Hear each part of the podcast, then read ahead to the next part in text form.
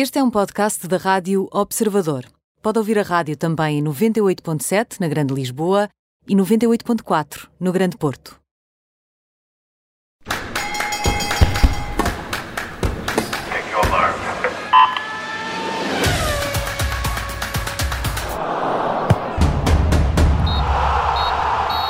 Bem-vindo a este Nem Tudo o que vai à Rede é Bola com Filomena Martins, Mariana Fernandes e comigo Aníbal Rebelo. Hoje, na segunda parte, vamos estar à conversa com António Oliveira, ele que aos, aos 38 anos foi treinador, foi treinador mais novo da elite brasileira, esta época, quando treinou o Atlético Paranense, equipa com que atingiu as meias finais da Copa Sul-Americana e também da Copa do Brasil. Saiu em setembro do comando técnico desta equipa de Curitiba, mas agora é um nome apontado eh, ao São Paulo. Eh, na segunda parte vamos perceber onde vai passar, ou por onde vai passar o futuro de António Oliveira, filho do antigo internacional do Benfica, Tony, a glória do Benfica que acaba de festejar 75 anos. Mas isso é daqui a pouco. Para já vamos à atualidade. Mariana Fernandes, bem-vinda. Vamos falar da seleção e da taça de Portugal, que trouxe algumas surpresas ao longo deste fim de semana.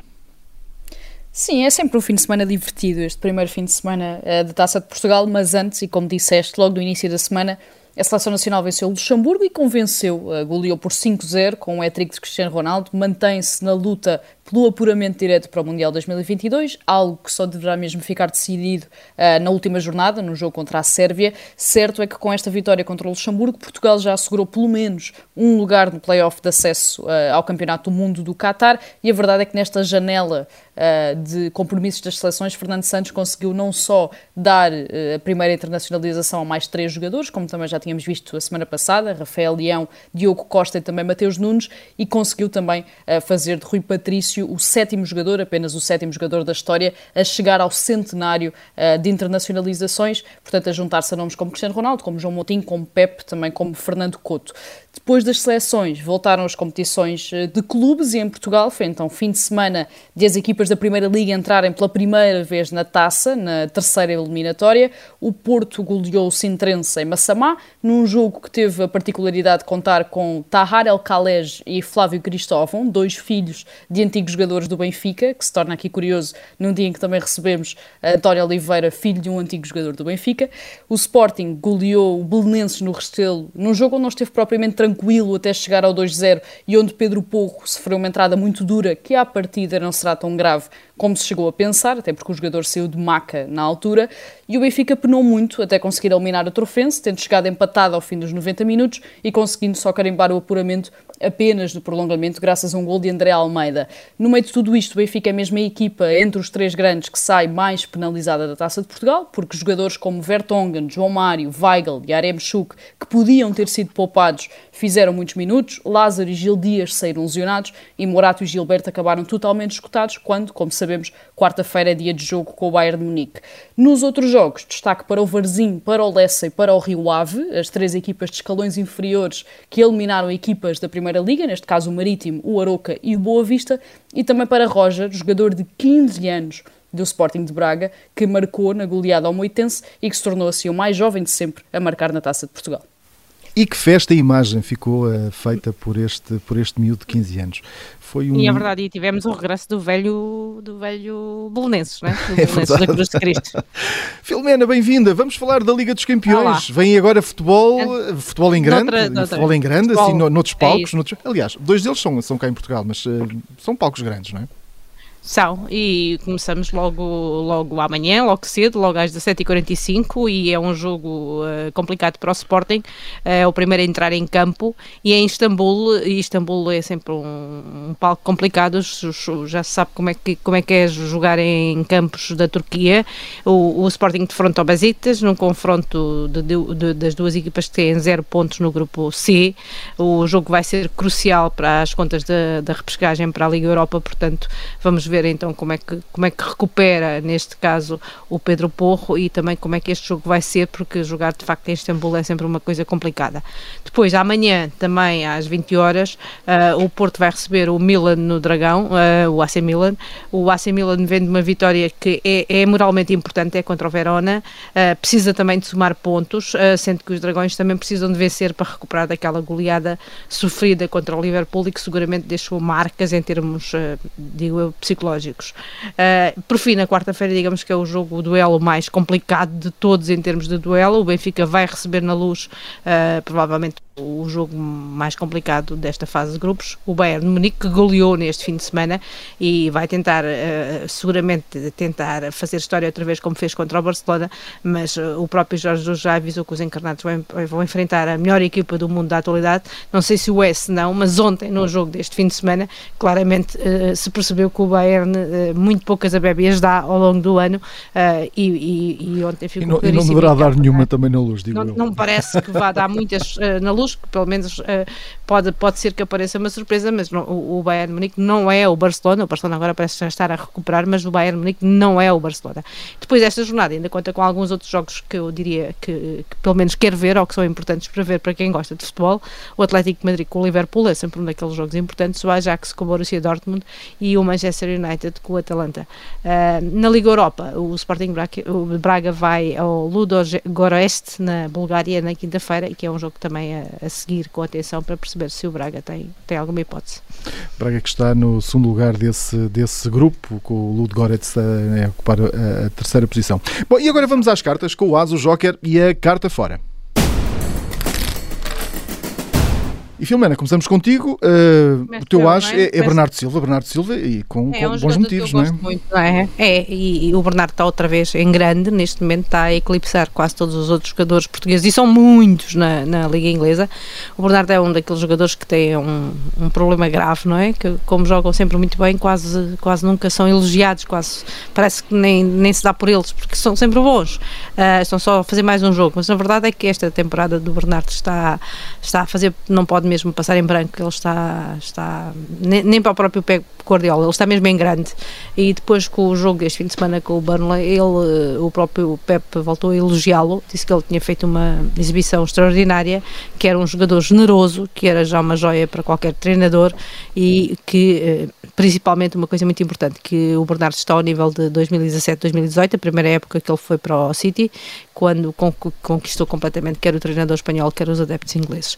É, neste jogo, uh, com o Burnley do fim de semana, o Bernardo marcou o primeiro gol da vitória do City, alimentou uma estatística quase inacreditável, que tem sido sempre notícia na, na, na imprensa inglesa, e que dá conta que o, que o City ganha 80% dos jogos sempre que o Bernardo é titular. Uh, e, e, e, voltou a confirmar que uma das melhores coisas que aconteceu, se calhar, ao, ao City no mercado de verão foi não ter conseguido encontrar negócio para vender o Bernardo porque uh, ele esteve quase para sair, uh, porque supostamente era, iria perder espaço na equipa com a contratação do Grealish, coisa que não aconteceu, não é? Está, está à vista. Está longe, está longe. Mariana, vamos falar de, da NBA e vamos falar de um jogador que também está em destaque, também é nosso, o Nemias Queta. Sim, o Nemias tem vindo a, a acalmar um bocadinho uh, todos aqueles que já estavam muito preocupados e muito inquietados uh, e que já tinham até vaticinado que este primeiro português na NBA podia afinal não ser mais do que eh, uma tentativa falhada. A verdade é que ele estreou na semana passada na pré-época da NBA, jogou cerca de 3 minutos uh, no jogo dos Sacramento Kings com os Portland Trail Blazers, fez dois pontos, mas a grande notícia acabou por aparecer já durante o fim de semana, isto porque os Kings dispensaram Emmanuel Terry, um poste, depois do último jogo da pré-época e reduziram o plantel a 17 jogadores, o que deixa antecipar que Nemias Queta, também ele poste, vai entrar na lista final da equipa para a NBA. Isto só vai, só vai ficar confirmado hoje, segunda-feira, que é o dia em que as equipas entregam as listas finais de jogadores inscritos uh, na temporada, e é preciso recordar que a temporada regular da NBA começa já esta semana, e é também preciso não esquecer que Nemias assinou um contrato de duas vias que permite que seja chamado à equipa da G-League, a Liga de Desenvolvimento, a qualquer altura. Contudo, o facto de Nemias entrar nas contas do treinador Luke Walton significa que é opção, que está bem integrado nos Kings e que terá espaço para crescer dentro da maior liga de basquetebol do mundo. Portanto, eh, os vaticínios de que seriam flop eh, foram manifestamente exagerados. E ainda bem, a palavra crescer junto do Nemias quieta é sempre uma, uma, uma palavra engraçada. Sim, Vamos... sim, crescer para onde? Vamos agora ao Joker. Filomena, trazes dois só para entrar bem. Sérgio Oliveira e André Almeida. É isso, eu jogo com duas cartas que é para assim nunca perco. Uh, é, pois foi esta terceira eliminatória da Taça de Portugal que mostrou que, que serviu oh, para que o Porto e Benfica fossem buscar, digamos, velhas glórias quase, uh, que estavam esquecidos, ainda que por motivos um bocadinho diferentes. Eu não, não esqueço que Sérgio Oliveira uh, não é bem uma velha glória, é quase uma certeza no Porto, dá sempre jeito, ele e o Pepe dão um jeitão. quanto ao Sintrense, Sérgio Oliveira foi titular, marcou dois dos golos da goleada dos Dragões, eh, mas sobretudo ele mostrou a influência que pode ter, tanto através da experiência como da liderança que dá em campo ehm, e, através, e também com os golos que pode marcar. Ele tem essa influência, eh, quer na equipa, quer no, no grupo, mas depois tem também essa vantagem de marcar. Eh, era um dos nomes de, de Sérgio Conceição de Proa na época passada, de repente, não me perguntes porquê, mas este ano perdeu por preponderância, perdeu a titularidade e perdeu o protagonismo, mas agora aproveitou taça para lembrar toda a gente e, e se calhar o treinador daquilo que ele próprio uh, uh, sabe fazer e aquilo que ele próprio não se esqueceu e pode ser um dos jogadores, dos jogadores mais polivalentes deste plantel do Porto. Uh, no Benfica foi André Almeida que aproveitou também a taça para mostrar que é, é uma espécie de faz tudo na equipa, não é? começou como central, passou para o lateral esquerdo, depois de, de, do, do Gil Dias e do Lázaro terem lesionado, acabou, e do Lázaro terem lesionado e acabou lateral direito a render o Gilberto. Uh, e pelo meio ainda fez um gol que garantiu uh, o aparamento dos encarnados, como tu sabes, esteve ali muito uh, complicado e foi preciso o prolongamento, não é? E no final acabou por revelar que foi um gol importante a nível pessoal, porque aconteceu praticamente um ano depois de se ter lesionado contra o, o, Rio Ave, uma lesão que o deixou afastado dos relevados muito, muito tempo. Portanto, este, digamos que foi um jogo que permitiu ao André Almeida quase que renascer, diria eu. Um regresso em grande. Mariana, uh, os, também trazes dois jokers aqui num desporto diferente. Vamos falar de judo, vamos falar da Bárbara Timo e do Henri Egutitz, os dois uh, com, uh, com medalhas este fim de semana. Sim, e é preciso recordar que o Grande Slam de Paris é o mais prestigiado uh, do circuito internacional de judo e Portugal foi lá buscar duas medalhas este fim de semana, uma de ouro para a Bárbara Timo e outra de bronze para o Henri Agutidze sem esquecer o feito do Henri, uh, que bateu o japonês Sanshiro Murao no combate de atribuição do bronze nos menos 90 quilos, e lembrando, obviamente, uh, que estas são, são também duas recompensas e duas provas de valor enormes de dois atletas que não conseguiram propriamente mostrar tudo aquilo que valiam uh, em Tóquio nos Jogos Olímpicos.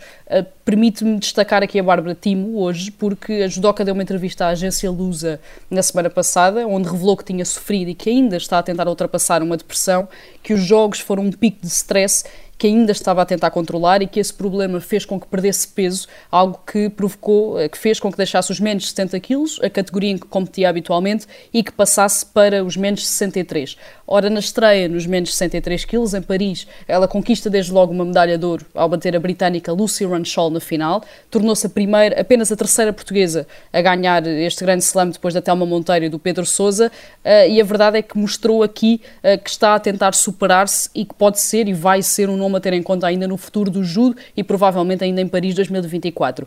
Portugal esteve quase, quase, quase a trazer três medalhas de Paris, porque Rochelle Nunes também foi ao combate de atribuição da medalha de bronze nos mais 68 quilos, mas acabou por perder com a francesa Coralie Haim, mas a verdade é que o judo continua a dar cartas e aqui é preciso mesmo não esquecer que este grande slam de Paris é um dos mais prestigiados do mundo e Portugal volta a sair de lá com mais duas medalhas. E deixa boas indicações, até porque começa já a preparação para os Jogos Olímpicos também em Paris. E agora vamos, Filomena, vamos à tua carta fora. Manchester United porquê? Eu é para dizer mal de tudo, porque o Manchester é quase aquela coisa do Houston, we have a problem, não é? Uh, já não bastava as coisas estarem a correr mal em termos de perder, não é? E desta vez o Manchester United perdeu com o Leicester, mas uh, as coisas começaram logo mal, porque imagine-se, o Manchester armou-se em, em uh, cão com pulgas, uh, para dizer as coisas assim, e resolveu fazer os 160 km de, de Manchester a Leicester de avião, num voo privado, porque não quis apanhar trânsito de sexta-feira à tarde na M6, a autostrada que liga as duas cidades, e, e fez aqueles 10 minutos de avião, só, só para ficar bonito. É só para quem pode, não é? É para quem pode e para produzir assim combustível em vez de energias sustentáveis. Portanto, resolveu ir de avião, mas não resolveu nada porque aquilo em campo não funcionou. Uh, o Manchester até começou a ganhar com um gol do, do Greenwood, mas o Leicester começou a, a reduzir as coisas e, e, acabou a ganhar 4-2 e as coisas só não foram piores para, para o Solskjaer porque Olha, aqui tenho, tenho companhia aqui. Falas do Solskjaer e está. E está, está aqui alguém a protestar. Um, porque o Rashford ainda marcou um golo uh, no regresso depois da, da, da lesão. Mas está claro que este United não sabe defender, o Varane está lesionado, uh, o Eric Maguire voltou de lesão e foi o principal responsável por quase todos os, os golos. O Podga está a perder influência quando não joga a partir da esquerda e o papel de, do Bruno Fernandes continua a ser algo muito ambíguo e, portanto, o Ronaldo acaba ali completamente sozinho, isolado no ataque. Portanto, eu acho que temos um problema e o problema chama-se Solskjaer e veremos quanto tempo é que ele vai durar ali, apesar dele teimar em continuar. E os teus amigos aí que estão aí contigo concordam contigo. Concordaram Mariana... completamente como tu ouviste, aplaudiram o que eu estava a dizer. Mariana, vamos. Eu tenho sempre claque. Uh, é isso mesmo. Vamos seguir com a tua carta fora que vai para Kyrie Irving. Voltas outra vez ao basquete. Sim, o Kyrie Irving que continua a ser o protagonista da grande novela que tem acompanhado a pré-época da NBA e a verdade é que agora, e de forma expectável, ficou literalmente de fora, portanto é uma carta fora aqui muito literal da nossa parte, o jogador de 29 anos continua a defender a posição de não se vacinar contra a Covid-19, diz que está protegido por Deus e agora foi mesmo excluído dos planos dos Brooklyn Nets, que anunciaram que Irving não poderá jogar nem treinar com a equipa enquanto não se vacinar. Ou seja, cai por terra aquela possibilidade que chegou a ser colocada de o Irving só jogar os jogos fora, porque nos jogos em casa estava a quebrar as regras do Estado de Nova York e agora é a própria equipa que diz que não quer o jogador com o grupo em nenhuma situação, nem nos treinos nem nos jogos. Os Nets ficam desfalcados a NBA perde à partida um dos seus grandes talentos e Kyrie Irving está cada vez mais perto de sair pela porta pequena da história, num ano em que os Nets até são os grandes favoritos para conquistar o título, algo que ele só alcançou uma vez na carreira. E agora, seguimos para o túnel.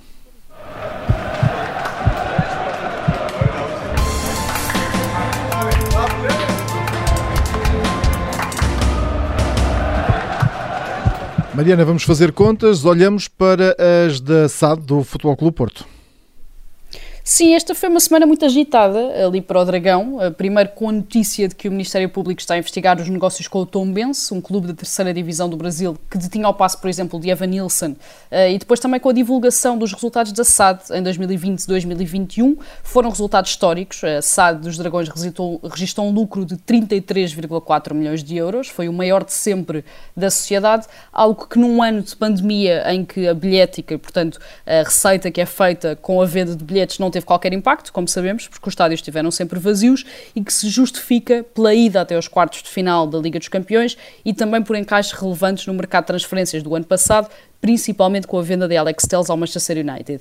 Estes 33,4 milhões de euros de lucro deixam o Porto muito perto da saída do fair play uh, financeiro, portanto das amarras do fair play, com o administrador da SAD, Fernando Gomes, a assumir mesmo que essa saída deve oficializar-se já em novembro, portanto pode ficar, uh, pode oficializar-se, pode ser eficaz já uh, no mercado de janeiro, portanto poderá antecipar-se aqui uma ida do Porto uh, ao mercado de janeiro, ao mercado de inverno, com uh, uma veemência um bocadinho maior do que nos últimos anos. Ainda assim, o relatório não deixou de provocar alguma polémica, isto porque, segundo as contas da SAD, a renovação de Otávio custou 17 milhões de euros ao Futebol do Porto em março, incluindo 15 milhões de prémio de assinatura para o jogador. O empresário do Otávio disse, entretanto, que não sabe de onde é que vem esse valor porque o jogador não recebeu nada e já se percebeu também que esse bolo de 15 milhões será pago de forma parcelada a partir do final desta época, com cerca de 5 5 milhões eh, brutos por ano. Foi a forma de segurar Otávio na altura, que queria ficar no Porto, mas que tinha uma boa proposta do Milan, mas não deixa de ser uma, um bocadinho uma contradição das palavras do próprio Pinto da Costa, que na apresentação deste relatório da SAD disse que o Porto só iria praticar valores razoáveis e não iria ceder exigências de qualquer jogador. Ora, aqui terá, terá eh, cedido a uma parcial exigência de Otávio que ainda está por explicar. Mas isso foi antes dele ter dito essas palavras, não é? Pode ser esta a justificação. Vamos na segunda parte. Sim, mas o que se torna um bocadinho mais complicado ainda, ou seja, se ele já tinha, uh, já cedido tinha a esta nisso, é? exigência, claro. como é que ele agora vem dizer? Torna-se um bocadinho mais complicado depois porque é que ele disse isto, não é? Vamos continuar a, a, acompanhar também essa, essa novela do Otávio. Acho que ainda há muita coisa para dizer sobre isso. Na segunda parte deste programa vai estar connosco António Oliveira. Vamos falar do futuro deste treinador português e do futebol eh, brasileiro.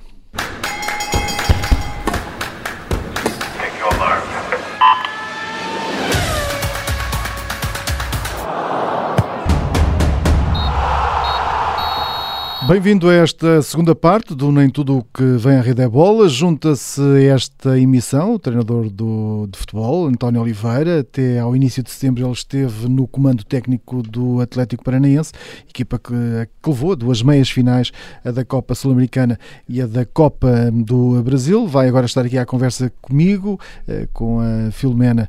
Eh, vamos estar aqui e com a Mariana, vamos estar eh, aqui a conversar com ele. Antes de mais, bem-vindo aqui à Rádio Observador. António, qual é o balanço que faz desta passagem pelo, por este clube brasileiro, onde chegou ainda em 2020 para ser adjunto do Paulo Atuori, o Paulo que te dedicou depois a, a, a vitória, digamos assim, a passagem do Atlético à finalíssima da Sul-Americana? mais, muito, muito bom dia eh, a todos. Obrigado pelo, pelo convite. É sempre um prazer poder estar aqui eh, convosco. Um, o balanço é, definitivamente muito, muito positivo. Não, não interessam as razões que me levaram a querer, a querer abandonar. Interessa-me sim um, falar de um ano, de um ano que é histórico para o, para o clube, porque numa altura em que eu chego ao, ao clube, uh, ele encontrava-se com 16 pontos uh, em 19 lugar, uma equipa muito descrente, um clube desacreditado relativamente ao seu futuro uh, com muitos receios de, de rebaixamento. Um, e o que é facto é que, passado um ano, uh, e eu sempre disse, uh, e, muitas vezes, e, e, muitos se calhar uh, me rotularam de, de, maluco quando eu falei na minha apresentação aos jogadores um, que eu, eu, chegava para ganhar, para ganhar títulos e naquela altura eles estavam numa situação muito desconfortável. O que é facto é que nós retirarmos porque isto não é um trabalho individual, é um trabalho coletivo, com muito mérito para os jogadores, como é óbvio. Uh, retiramos o clube do, desse 19 lugar, terminamos em nono a um ponto da Libertadores, com acesso direto à, à Sul-Americana.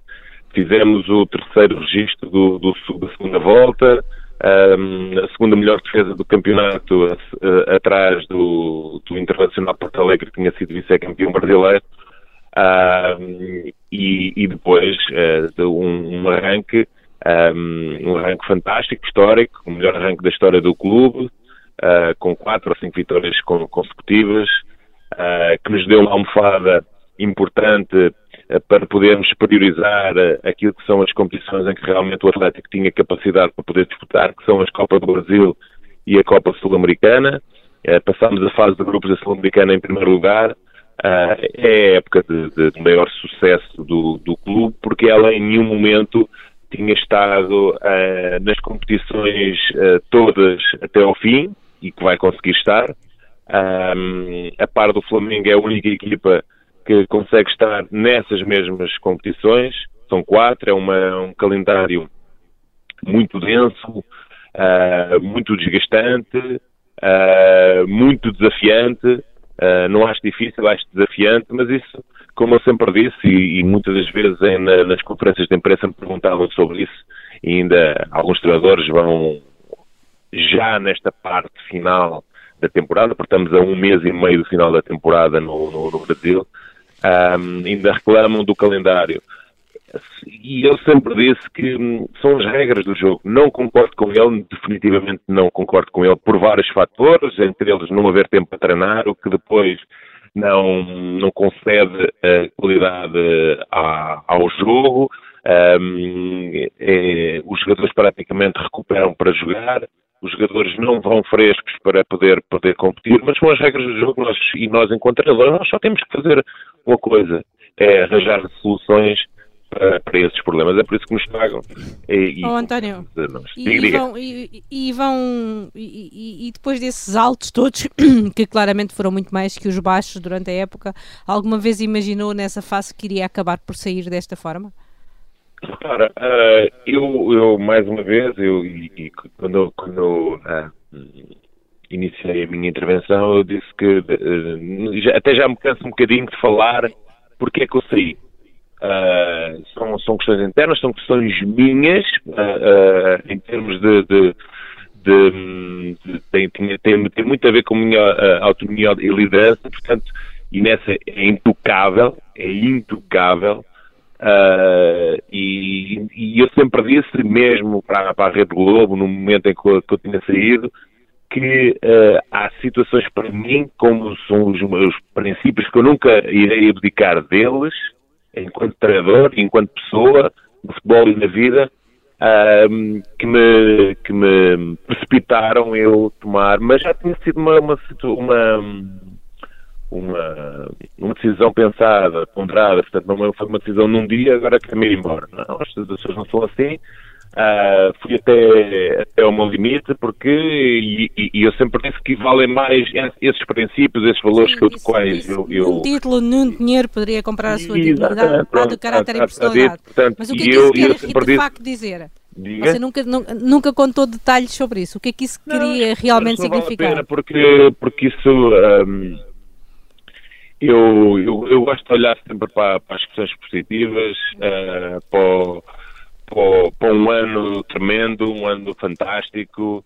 Um, isso para mim é que é muito é, é, de, é que é de, de, valorizar. Não gosto muito de olhar para o passado, gosto de me focar no futuro e o futuro já teve quase para ser e se calhar já não estávamos aqui, se calhar podíamos estar aqui a falar a mesmo, eu estando porque isso não tinha estado, isso não tinha um, isso não era, não era razão para eu não poder estar aqui a falar. Por amor de Deus, até aliás, como então, disse, é um prazer. Diga. Vamos então seguir em frente e bola para a frente. E, Antes de, chegar ao Brasil, já tinha estado no Irão, na Eslovénia, no Kuwait. Uh, na, na, verdade, na altura, depois foi para o Brasil, uh, para o Santos, enquanto adjunto Josualdo Ferreira. Perguntava-lhe o que é que encontrou no futebol brasileiro uh, de que não estivesse à espera. Ou seja, claro que se preparou, mas o que é que chegou lá e encontrou que não esperasse? Olha, o que, o que eu não esperava era, era realmente um, entrar, uh, por exemplo, no, no, no Atlético uh, Paranaense uh, com recursos muito mais limitados, quer em termos de investimento, quer em termos de recursos humanos, muito mais limitados que as grandes equipas, como o Palmeiras, como o Flamengo, como o Atlético Mineiro e outros mais, e poder um, ter a capacidade de de lutar com eles até ao final em todas as competições. Isso para mim é que me, é que me orgulha imenso, mérito total dos jogadores. Uh, nós e eu, enquanto treinador, sou apenas alguém que está ali para os ajudar, e eu sempre lhes disse isso, para os ajudar uh, a serem melhores pessoas, porque quanto melhores pessoas formos, melhores profissionais seremos, criar um grupo comprometido num objetivo comum e eles aderiram imenso a isso. E eu acho que nessas, nessas perspectivas e nessas situações do treinador português uh, realmente distancia-se dos outros todos. Portanto, não é só a questão do treino do jogo, é também uh, um gestor de recursos humanos, alguém que consegue gerir esses recursos humanos e, gerir as emoções deles, conseguir congregar eles todos num, num objetivo comum. Uh, é evidente que aquela parte, da, como eu já também já falei, relativamente à densidade competitiva, é, é algo uh, não é inovador, nós já sabemos em relação, é, é difícil de gerir, porque nós temos que ter ali algum jogo de cintura, porque jogamos de 3 em 3 dias e isso é, é demasiado. Eu, eu, eu disse isso conferência de imprensa, absurdo, violento, mas são as regras do jogo. Não me vou queixar mais. Não concordo, mas sempre disse, não me vou queixar mais. António, pegando precisamente por esse pormenor de ter sido adjunto do seu pai, adjunto do, do Oswaldo, adjunto do Atuário, quando apareceu a oportunidade de dar o salto e de ser treinador principal, sentiu que estava pronto, que era algo que fazia parte do, do plano que tinha delineado para a sua carreira? Sim, uh, aliás, eu, eu, eu, eu torno-me treinador principal de uma forma muito, muito natural, sem, sem qualquer tipo de aquela situação, agora, agora o que é que eu vou fazer?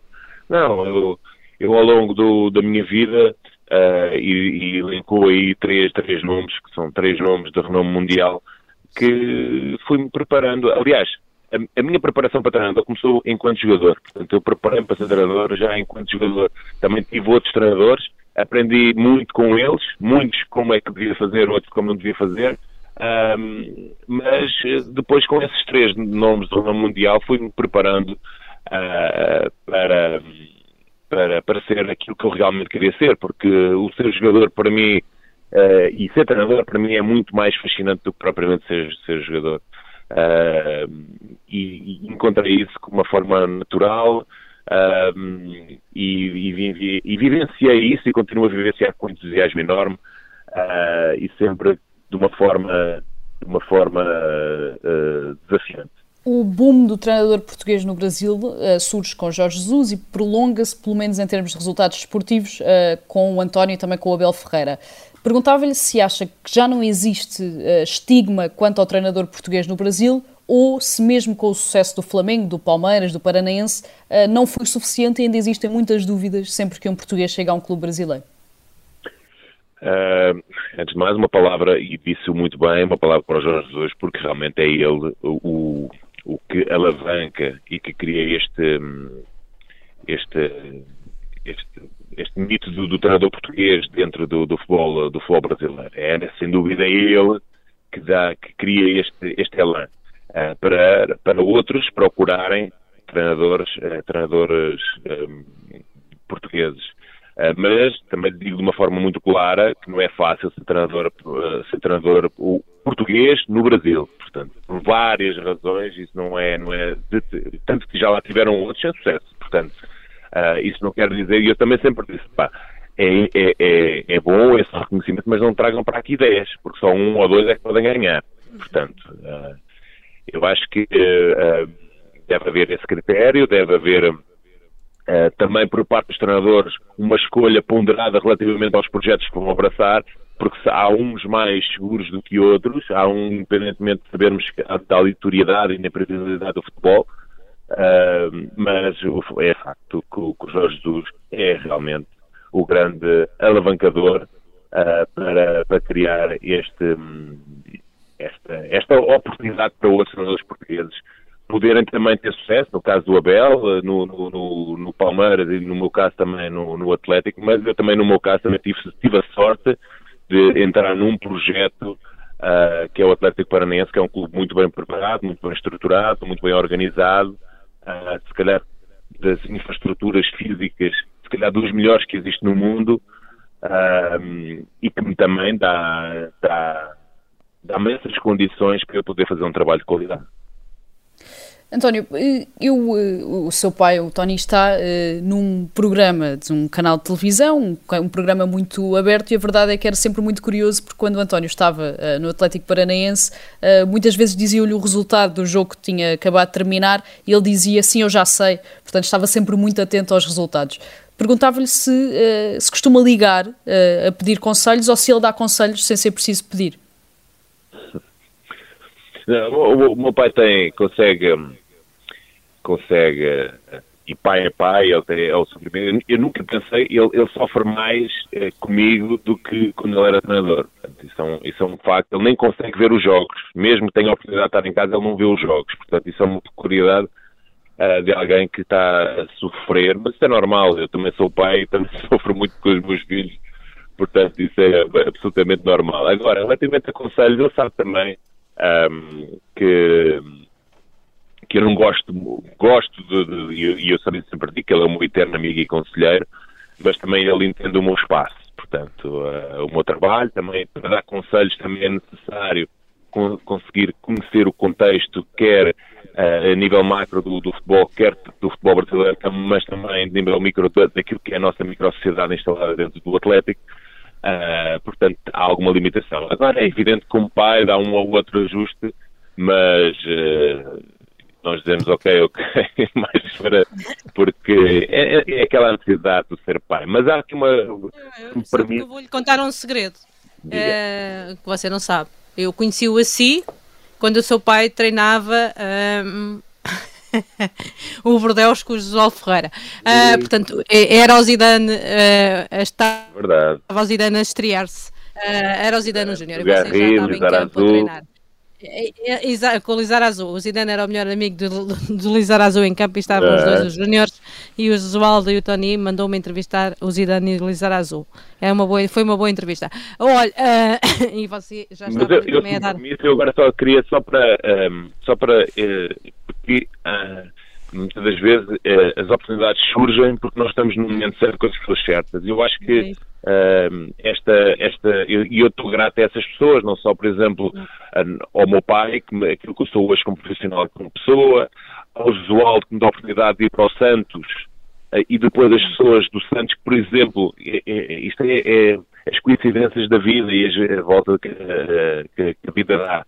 Um, e depois o, o superintendente do Santos, uh, que traz o Josualdo, um, convida-me a ficar, no momento em que ele sai, convida-me a ficar no Santos, mas eu que eu saio em solidariedade com, com, o professor, e depois esse mesmo superintendente vai para o Atlético, e é esse me convida para, para, um, para poder ir para o Atlético. Portanto, a, tu, tu, a vida parece que se cruza. Uh, grato a essa pessoa que é o William Thomas, grato à pessoa para o, ao Mr. Paulo Tuori, também uh, pela maneira como tratou, pela aposta mas também que ele, que ele fez, porque ele, passado um mês, ele disse assim: António, tu vais ser o próximo treinador do Atlético Paranaense. Porque as pessoas, e foram eles que reconheceram a minha qualidade e a minha competência para eu poder hoje estar a viver e se calhar já não ser o mesmo António de há um ano e tal a, atrás e já sou ser outro. Portanto, hoje o telefone toca muito mais vezes, se calhar já, tocou, já apareceram pessoas que eu nunca imaginei ter passar. Portanto, eu Mas acha que alguma vez foi, se sentiu prejudicado, por ser, principalmente em Portugal, por ser filho de quem é? Ou seja, por ter. Sente que pode ter tido menos oportunidades por acharem que só estava onde estava por ser filho do Tony? Mas, mas eu acho que nós vivemos, isso é, é a nossa sociedade a nossa sociedade comporta-se dessa forma. A nossa, eu vou-lhe ser o mais honesto possível. Aquilo que eu sinto da nossa sociedade é que a nossa sociedade, muitas das vezes, lida mal com o sucesso das pessoas. Portanto, e ela depois uh, procura um, razões ou justificações para, essa, para esse mal-estar relativamente ao sucesso das pessoas. Isso é a minha opinião, é aquilo que eu vejo, honestamente. Mas isso para mim, eu sigo o meu caminho, repare que eu sigo o meu caminho, cheguei lá uh, e eu sempre digo isto, cheguei sem empresários, sem, sem imprensa, mas hoje já, tenho meu, já tenho o meu grupo de, representantes, uh, já tenho uma assessoria de imprensa, portanto, a vida muda, portanto, a vida muda, mas isso só me dá, acima de tudo, quando eu chego a este patamar, que ainda não é nada, eu tenho, tenho objetivos muito próprios, só me faz é não esquecer de como é que eu, de onde é que eu vim, com quem é que eu estive, em algumas situações difíceis também, os sacrifícios que eu passei, uh, alguns não, que eu também tive que ouvir, portanto, uh, mas eu percebo essa, essa, sua, essa sua questão, uh, é pertinente, mas como eu digo, há, há esse, muitas das vezes esse complexo da, da, da nossa sociedade, mas ela tem que começar-se a, a habituar porque também ia reconhecer também uh, o, o, talento das pessoas, uh, a sua competência, mas foi quase preciso ir para o Brasil não é? E, e, e depois ter, ter alguma visibilidade que o Canal 11 dava, e que dava mesmo, e a, a Sport TV também com a Sul-Americana, para as pessoas hoje reconhecerem, está a perceber? Portanto, uh, tive que quase. Não, eu não fugi, foi as oportunidades que foram acontecendo é que uh, derivaram uh, ou divergiram para o Brasil. mas o momento na Europa vai chegar, com certeza. António, pegando exatamente por aí, mesmo para terminar, tem sido associado ao São Paulo. Perguntava se o futuro passa por continuar no Brasil, por voltar a Portugal ou por encontrar desafios noutras paragens. Uh, no futebol nós não podemos dizer uh, que é aqui, ali ou acolá. Uh, agora, em princípio, e, e, e, a situação de São Paulo foi, foi realmente foi, foi verdadeira, foi quase, mas muito provavelmente o meu futuro poderá passar pelo poderá passar novamente pelo Brasil. Mas, uh, como eu disse, o futebol é imprevisível, as oportunidades vão surgindo, portanto, uh, é possível também na Europa, é possível noutros mercados, mas a mais, a mais, aquela que está mais sustentada nesta altura é possivelmente o regresso ao Brasil. António, mas e qual é que gostavas mais? Gostavas de, de, manter por lá ou, gostavas mesmo de voltar aqui à Europa e voltar a experimentar aqui o futebol europeu? Uh, sabe que uh, a imagem que, que, que, foi deixada no Brasil, o mercado que se abriu, é normal que nesta altura uh, as solicitações sejam, sejam muitas para, para aquele lado, mas também começaram a crescer aqui.